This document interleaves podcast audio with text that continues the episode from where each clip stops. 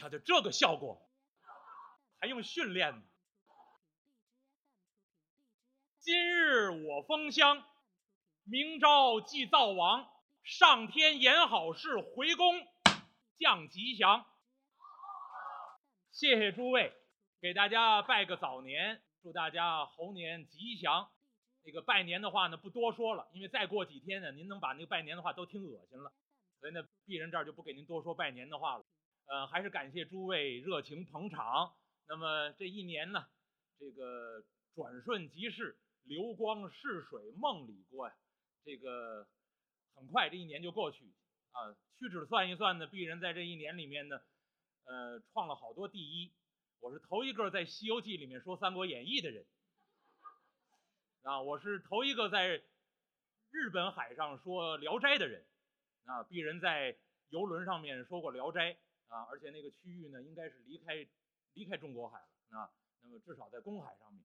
那我在日日本海上面说过《聊斋》，另外呢，今年呃两位评书界的大师先逝先后，那么年底呢纪念刘立福先生呢，我又说了一段《聊斋》，呃，当然最特别的是鄙人说《西游记》，啊，普天之下寰宇之内啊，用现场评书说《西游记》的只有我一个啊。那么这个《西游记》呢将近尾声，我以前跟老老朋友就说过，说新年有什么新的愿望呢？没有什么新的愿望，只有一个愿望。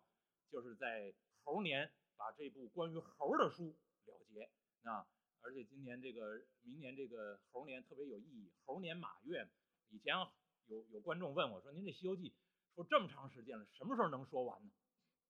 我我以前老说哈，就是猴年马月才能说完呢。谁知道哎，就到猴年马月了。所以现在最大的希望呢，就在猴年了结《西游记》，能够了结《西游记》呢，鄙人呢死也瞑目了。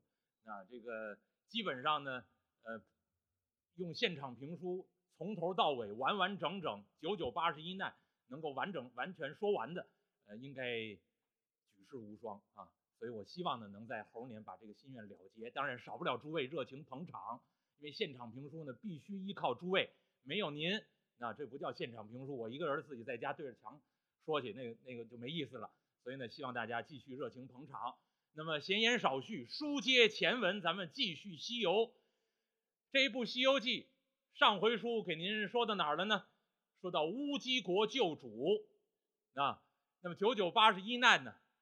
这个到二十六难、二十七难，两难一回故事，说的就是乌鸡国这回故事。那么上回书把乌鸡国了结。如果您要看《西游记》这一段乌鸡国的故事，要让我说，对于唐僧师徒来说不算灾难，啊，没有切肤之痛，这个。不算什么灾难。有人说，那对于乌鸡国国王来说，这一场灾难。可是要让我的角度来说呢，这也不算什么灾难。对于乌鸡国国王来说呢，这应该是一场教育。鄙人呢是信佛的人，我常跟朋友说，佛教佛教，你不用把它想成宗教。最好的理解，佛教是什么呢？佛的教育。所以乌鸡国这回故事，对于乌鸡国国王来说，虽然在井底下泡了三年，等于死了三年。从某种意义上来说，也不算什么灾难，而是一场教育。这场教育是关于什么的教育呢？关于因果的教育。所以，如果您喜欢看《西游记》，鄙人为什么坚持这么长时间现现场的评书的方式来演说《西游记》，也在于这个道理：就是您只通过影视剧、只通过动画片不足以了解《西游记》，必须看原文。不看原文的话，至少听评书。当然，普天之下只有一个人。用评书说《西游记》，所以就只能听我。那那么《西游记》里面，如果您感兴趣，回去看一看乌鸡国这回故事。啊，要让我说这一回最重要的寓意就在于因果。而且呢，乌鸡国这一回故事里面，《西游记》原文写了一首小诗。啊，这首诗呢，不用每一句都给您说，有两句话最重要。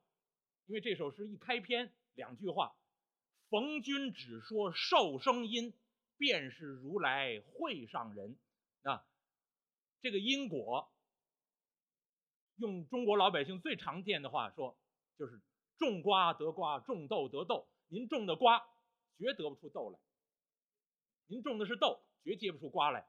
那有因必有果，这是世间规律。所以《西游记》在乌鸡国这回故事里面，那通过乌鸡国国王这一点点遭遇，告诉后世的读者。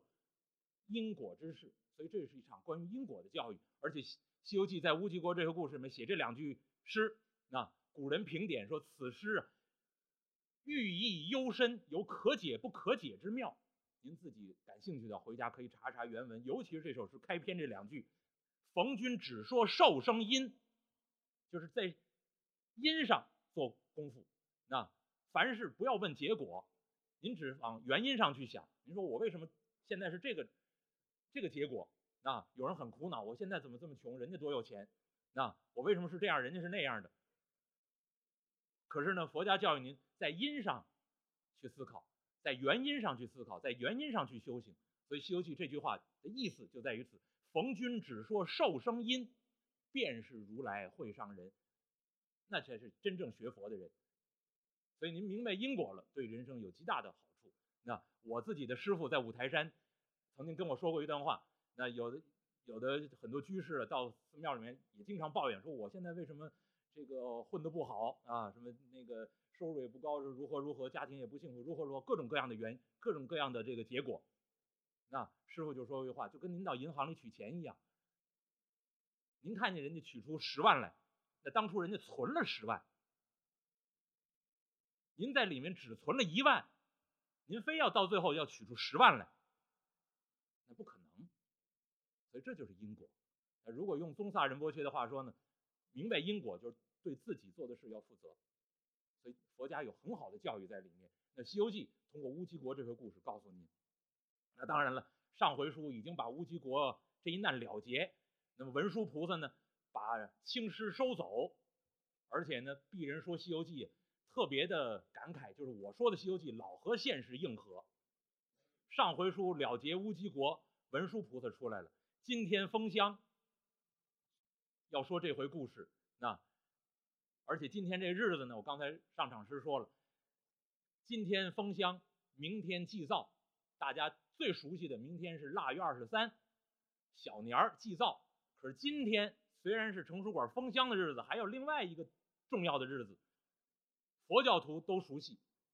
我今天还特意发了微博朋友圈啊，欢迎关注啊。待会儿让那我们那个老板那个公布一下。那么我今天特意发，今天是什么？腊月二十二，佛教徒都知道这一天是文殊菩萨的成道日，多吉祥的日子。所以正好说到乌鸡国，文殊菩萨出来把青狮收走，今天封箱，那又是文殊菩萨的成道日，所以鄙人说《西游记》呢，处处应和。那而且今天说这段故事，诸位都熟悉，《西游记》叫大明书，在座的小朋友看影视剧、看动画片太熟了，啊。乌鸡国之后这回故事，不用给您什么伏笔啊，那个铺垫，您都知道，红孩儿了嘛，对吧？今天不是见红嘛，鄙人特意穿了件红色的长衫啊。那么这个红孩儿的故事，很多人都熟悉，都知道他最后被观世音菩萨收走，变成什么？对，善财童子。可是我为什么还要说这个？今天这个好日子跟文殊菩萨有关系？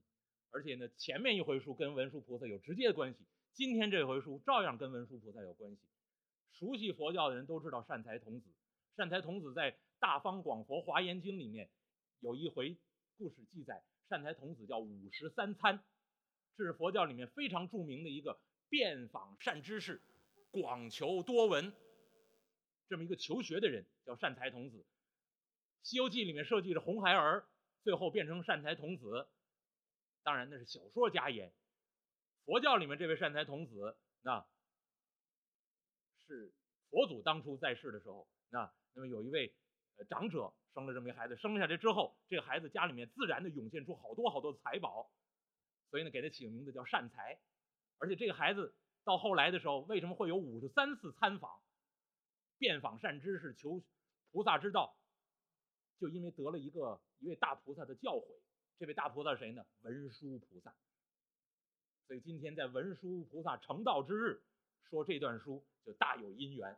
那那么照样呢，还得书接前文。那乌鸡国，这位乌鸡国的国王叫死而复生。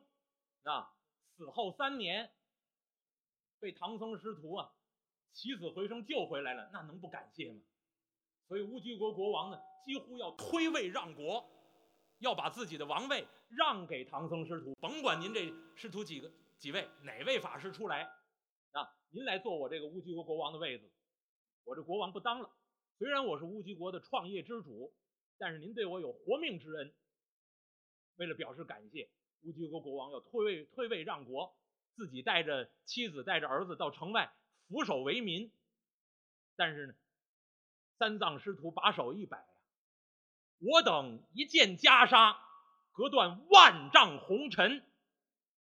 什么事儿能比得了出家呢？虽有帝王之乐，啊，权势之贵，举国之富，但是。不如我一件袈裟披在身上，快乐逍遥、自由自在。所以王位我等不要。乌鸡国国王又献上金银财帛，三藏法师照样把手一摆，一概不收，只倒换通关牒文，盖上乌鸡国国王的玉玺，分文不取，登城上路。那么乌鸡国的这位国王呢，吩咐手下人准备龙驹凤辇，国王亲自捧鼓推轮。带着满朝文武、后宫妃嫔，自己当朝太子，亲自把三藏师徒送出城外，送了一程又一程，送了一程又一程。最后，三藏法师一看，陛下不必再送，送君千里终有一别，就此别过。我等师徒前往西天拜佛取经。就这么着，乌鸡国国王呢，和三藏师徒叫洒泪而别。这位乌鸡国国王回转乌鸡国，咱们书不细表，单说三藏师徒催动马匹登城上路，离开乌鸡国，一路西行，山一程，水一程，长亭共短亭，无非是饥餐渴饮，小行夜宿。你挑着担，我牵着马，迎来日出，送走晚霞，走来走去，非止一日。离开乌鸡国的时候，已经是深秋季节。如果您还记得前文书来过的朋友，就知道鄙人说乌鸡国这回故事，告诉诸位，唐僧师徒到乌鸡国是七月十五，中元佳节。那么离开乌鸡国，又往西走，走了这么几十天，秋尽冬初，《西游记》上面写的清清楚楚。所以列位，我说《西游记》是不是处处硬核？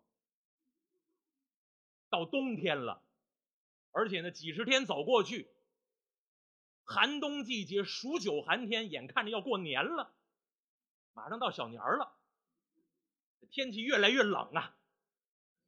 三藏法师骑在伯龙马上，催动马匹，三个徒弟保护师傅，一路往西而行。走着走着，三藏法师骑在马上，抬头一看，呀，只见面前一座高山。山岭相连，层峦叠嶂，而且这座山上立石如剑，卧石如虎。高者为峰，峻者为岭，清者为溪，深者为涧，苍者为松，翠者为柏。而且青竹悠悠，涧水潺潺。别看隆冬季节，树木葱茏，涧水不动。而且山势嵯峨，绵延几百里，一眼望不到边。三藏法师骑在马上，抬头一看，啊，徒儿们，前面又是一座高山，徒儿们多加小心呐！一路西行都都有经验的。逢山有妖，遇岭藏魔。一看见高山，三藏法师心里就机灵一下，啊，徒儿们多加小心。孙悟空在前面牵着马匹呀。师傅，别害怕，有俺老孙在此，料也无事。师徒一行沿山路而上，走来走去，走去走来，越走这山越深，越走这山越险。三藏法师骑在马上，徒儿们千万多加小心呐！山势险恶，恐有妖怪。孙悟空骑在在前面牵着马匹，毫不在意。师傅放心放心，没关系，放心大胆啊！咱们呢，连夜赶过这座山去。明天呢，找户人家哎，明天咱们就小年了。猪八戒在后头挑着行李，一听，哎呀，对对对对对，找户人家有糖瓜吃最好啊。师徒一行说说笑笑，沿山路而上。走着走着，突然之间呢，腾！而我说呀，必须得出这个声效的效果来，现实没有声音，我必须得说一声腾。我要不说这声腾，那你想突然之间，这什么意思呢？对吧？所以说书人呢，必须给您学出这声音来。其实没声，但是孙悟空眼睛多尖呢，就发现山凹之中，前方不远的山凹之内，起了一朵红云。这朵红云飘在半悬空中，化成一团火气，